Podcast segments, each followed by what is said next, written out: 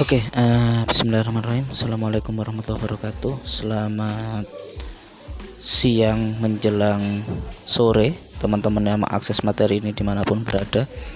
Uh, pada pertemuan kali ini, uh, saya tidak bisa memberikan perkuliahan langsung bukan karena ada sesuatu tetapi saya rasa untuk materi yang cukup berat ini teman-teman harus mencoba untuk memahami dulu karena kita berkaitan dengan bahasa dan wacana itu sebagai suatu diskursus utama yang e, nantinya akan menjadi dasar atau menjadi semacam pengantar bagi semua kegiatan pembelajaran teman-teman yang akan teman-teman lakukan yang pertama mungkin eh, pada pertemuan kali ini teman-teman bisa mengakses materi di My Online Class terkait dengan eh, bahasa dan wacana. Jadi sekilas mungkin materi ini adalah sedikit pengantar teman-teman untuk memahami bahasa dan wacana. Jadi kalau teman-teman mempelajari bahasa struktur paling kecil itu kan simbol atau aksara nah ketika kita berbicara simbol atau aksara tentu uh, erat kaitannya dengan kajian-kajian semiotika kajian-kajian non uh, kajian-kajian non uh, struktur, kajian-kajian kalimat, kajian-kajian desain dan sebagainya itu ketika berbicara struktur yang paling kecil dari bahasa, yakni simbol atau aksara. Di luar itu ternyata selain e, simbol aksara itu terangkai menjadi kata-kata. Kemudian kata-kata tersusun menjadi kalimat kalimat disusun menjadi paragraf paragraf disusun menjadi sebuah tulisan utuh. Nah dari sebuah tulisan utuh itu disebut sebagai sebuah e, apa itu yang namanya wacana. Nah pertama tulisan utuh itu menjadi sebuah konten atau sebuah isi daripada semacam uh, produk-produk komunikasi termasuk sebuah pesan. Nah dari pesan itu ternyata ada sesuatu di balik pesan itu yang disebut sebagai sebuah wacana. Nah teman-teman di sini akan mempelajari apa itu wacana. Menurut konteks yang disampaikan oleh Prof. Yoje Alia Dharma, wacana itu merupakan sebuah konsep di mana kita bisa mengarah ke uh, sebuah kajian yang lebih luas lagi di mana uh, muncul sebagai suatu reaksi terhadap bahasa atau linguistik murni yang secara sempurna. Analis wacana ini mengkaji bahasa secara terpadu dalam artian tidak terpisah-pisah seperti linguistik yang berbicara soal struktur saja. Semua unsur bahasa terikat pada proses pemakaiannya. Maka dari itu analis wacana sangat penting untuk memahami hakikat berbahasa dan berlaku berbahasa termasuk belajar dalam konteks bahasa itu sendiri. Nah, eh, kita bisa melihat wacana itu lebih luas lagi dalam konteks misalnya teman-teman sudah belajar soal apa itu pemberitaan atau media massa dan sebagainya teman-teman bisa melihat di dalam uh, pemikiran misi Foucault wacana sebagai media komunikasi itu konteksnya lebih pada uh, semua teks atau semua tulisan yang muncul itu sebenarnya tidak serta merta ada atau dia tidak serta merta tiba-tiba. Misalnya saya mau nulis uh, berhala tubuh atau berhala demokrasi itu tidak serta merta berhala ya artinya berhala. Ada makna tersembunyi di situ. Ada konstruk yang tercipta di situ. Ada konteks-konteks yang tercipta di dalam uh, skillful wacana kita jadi misalnya teman-teman mau bikin sebuah konten uh, Borobudur dan narasi Nabi Sulaiman. Nah, tentu ada wacana keislaman di situ yang mungkin akan teman-teman bawa. Secara konteks analisis tidak ada masalah ketika teman-teman mau membawa isu-isu terkait dengan hal seperti itu, tetapi tentu ketika kita kontekstualisasikan lebih luas lagi ini menjadi sebuah uh, problem atau sebuah pengantar serius. Jadi uh, konflik-konflik yang terjadi di media sosial, konflik-konflik yang terjadi di uh, apa itu ruang publik kita adalah karena kelemahan atau ketidakmampuan kita dalam menghadapi atau membaca suatu wacana.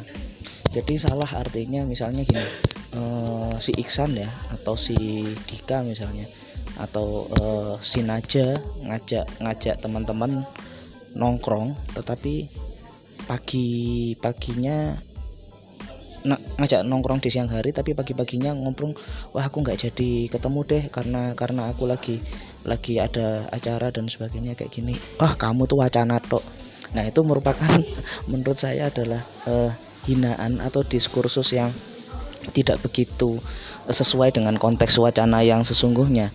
Nah wacana itu sendiri ketika kita melihat jauh lebih dalam sesungguhnya merupakan sebuah uh, tempat di mana makna yang sejati daripada teks itu muncul. Seperti contohnya kenapa perempuan cantik itu disimbolkan dengan rambut panjang lurus terurai? E, badan langsing dan kulit putih. Apakah definisi cantik itu seperti itu? Tentu tidak. Nah ada wacana tertentu. Misalnya sebuah produk e, apa itu produk kecantikan pengen pengen menunjukkan kalau misalnya wacana cantik ya seperti ini. Padahal kalau menurut ilmu kesehatan cantik itu kan kulit yang sehat eh, kulit yang tidak terkena eh, penyakit dan sebagainya itu merupakan kulit-kulit yang cantik. Nah lebih dalam lagi kita bisa melihat misalnya ada ada wacana apa ini ketika misalnya Pak Presiden Jokowi mengunjungi rumah Habib Rizik apakah ada problem ketika Pak Jokowi main-main ke rumah Habib Rizik tidak ada nah Kenapa wacana ini penting? Karena wacana itu berkaitan sekali dengan konsep eh, dasar komunikasi sebagai panacea universal. Komunikasi itu tidak bisa menjadi panacea universal, di mana tidak ada satupun eh, konteks, konstruk atau ruang atau hasil daripada produk-produk komunikasi yang bisa mengobati segala macam patologi sosial atau penyakit sosial. Nah, wacana juga seperti itu wacana dibangun atas dasar kondisi sosial masyarakat. Contoh simpel yang sering kali saya uh, lakukan, saya, saya tunjukkan adalah pertanyaan kenapa ketika uh, Presiden BEM UI kemarin itu uh, kenapa ketika Presiden BEM UI kemarin itu me membuat uh, King of Lip Service itu ramai? Karena ada wacana yang menunjukkan bahwasanya ini presiden kita presiden Jokowi presiden Republik Indonesia ini kurang benar dan sebagainya. Wacana yang terbangun itulah yang menjadi kritik autokritik atau semacam uh, semacam problementasi problementasi sosial yang sesungguhnya itu bisa mengakibatkan perpecahan negara yang menjadi menarik lagi ternyata ada counter wacana yang ber, yang menurut saya cukup bagus dari presiden uh, dari rektor UI orang pada menyalahkan rektor UI kalau misalnya wah ini eh, apa itu represi dipanggil dan sebagainya. Ternyata enggak. Ketika kita melihat jauh lebih dalam lagi pemanggilan Presiden BEM UI itu juga untuk memperkuat wacana terkait dengan pemberitaan ini agar lebih lebih lebih bisa diterima oleh masyarakat nah ini tentu tentu menjadi semacam uh, diskursus yang menarik jadi wacana itu adalah makna yang tersembunyi atau makna yang dihasilkan dari bahasa. Kenapa? Kenapa misalnya uh, ada konteks uh, misalnya ketika nanti Erna, Erna atau Feni atau Jana ya, Jana lah, Jana misalnya menikah dengan dengan uh, Iksan. Kenapa namanya menjadi Jana Satria atau uh, Jana dengan Dika atau atau dengan uh, ya Jana menikah dengan Dika. Kenapa namanya menjadi Jana Satria? Nah, itu karena konteksnya mungkin berbeda. Konteksnya adalah ketika kamu menjadi istri saya, kamu menjadi bagian dari saya. Itu merupakan wacana uh, feminis. Nah, wacana itu pun dibagi menjadi banyak sekali. Oleh sebab itu, eh, teman-teman nanti coba untuk dibaca dulu materinya, dipahami dulu, baru nanti di pertemuan selanjutnya saya akan perkuat sekali dengan wacana karena wacana ini sangat menarik sekali. Contoh, ketika teman-teman melihat uh, konten yang cukup cukup panjang terkait dengan uh, panjang pembicaraannya terkait dengan terkait dengan apa itu eh, lagu-lagu Jawa yang sekarang sedang booming. Ada lagu-lagunya Denny Caknan lagu-lagunya Happy Asmara dan sebagainya. Itu merupakan uh, wujud daripada wacana di mana kita sangat mencintai budaya bangsa kita sendiri. Bahasa kedaerahan itu kan hampir hilang kalau misalnya tidak dilestarikan melalui media-media yang seperti itu. Termasuk juga fenomena-fenomena cover dan sebagainya ini menunjukkan uh, terdapat terdapat sebuah wacana yang menarik terdapat sebuah pemaknaan yang menarik di balik di balik lagu-lagu yang muncul. Maka wacana ini sangat berkaitan dengan orientasi nilai. Nah, dari sini bahasa yang saya dan dapat saya tangkap di sini teman-teman jadikan pelajaran adalah bahasa itu tidak serta merta turun dari langit. Ada konteks-konteks yang e, membangun ada konteks-konteks yang me, me, memperkuat ada konteks-konteks yang me, me, menjelaskan bagaimana struktur kognisi itu bisa terbentuk.